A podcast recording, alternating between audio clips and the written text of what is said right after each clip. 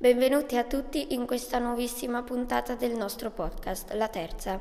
Questa sarà la prima di una serie di cinque episodi in cui parliamo delle parole che possono rompere i conflitti.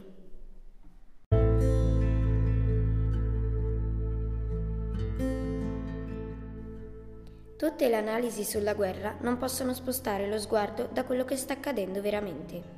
Occorre che la ferita delle immagini di chi sta abbandonando la sua casa ci rimanga nel cuore. Pensavo inoltre che non possiamo lasciare che anche il nostro cuore sia invaso dal male e dalla disperazione che hanno condotto all'insorgere di questa guerra. Tutto si gioca ogni volta nella decisione di ciascuno di noi, nel preferire di attaccare con la violenza o scegliere un'altra strada. La speranza, per ciascuno di noi, è che ognuno, dov'è, si chieda come possa vivere senza fare la guerra. Don Michele Berchi, rettore del santuario di Orpa.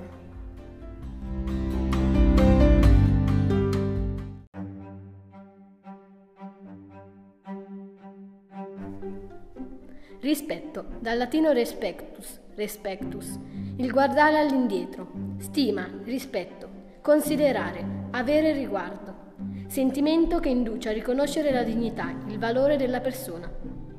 Sentiamo tutti i giorni questa parola, quando ad esempio parliamo di avere rispetto dei compagni, delle persone, dei materiali scolastici e molto altro. Nelle materie scolastiche la sentiamo soprattutto in epica, avere rispetto degli dei, della sepoltura, dell'ospitalità. Un mio compagno ha detto una frase bellissima, se tu hai rispetto di una persona avrai rispetto delle cose quotidiane e di te stesso. In questa frase è la chiusa della verità. Se infatti guardiamo ai piccoli conflitti di ogni giorno, il rispetto li fa sciogliere. Questo significa che bisogna saper guardare all'indietro e riconoscere l'altro. Molto spesso nei conflitti è molto difficile perché si deve anche riconoscere che si ha sbagliato e che il litigio comporta anche la, la propria colpa. Legando questa questo alla realtà e pensando alla guerra in Ucraina e, e Russia possiamo capire che Putin non ha, non ha rispetto verso i cittadini ucraini.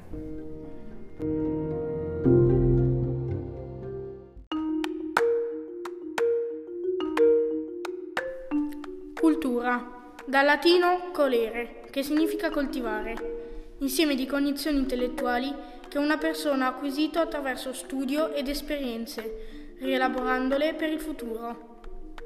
Ho scelto questa parola perché secondo me ha un potere nascosto, che è capace di fermare i conflitti.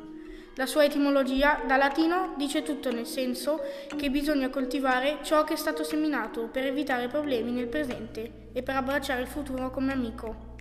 La pianta che nascerà e crescerà nel tempo viene da un seme, un seme speciale, non come i semi delle mele che sputiamo quando le mangiamo, ma un seme che si sviluppa e diventa una persona quando qualcuno ha iniziato a scegliere ciò, ciò che per lui era meglio.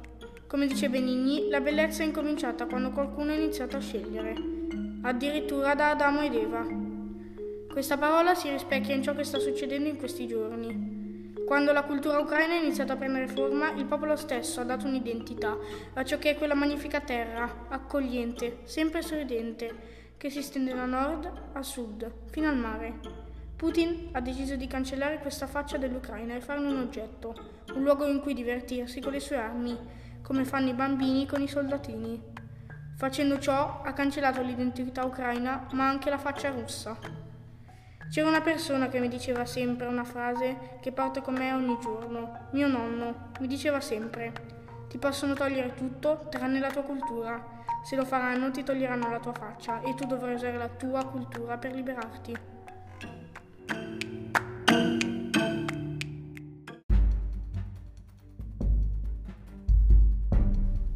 Uguaglianza. Ho scelto questa parola perché molte volte capita che in un litigio una delle cose che viene a mancare è appunto l'uguaglianza. Se non è rispettato il diritto di tutti, infatti, si può scatenare un altro conflitto.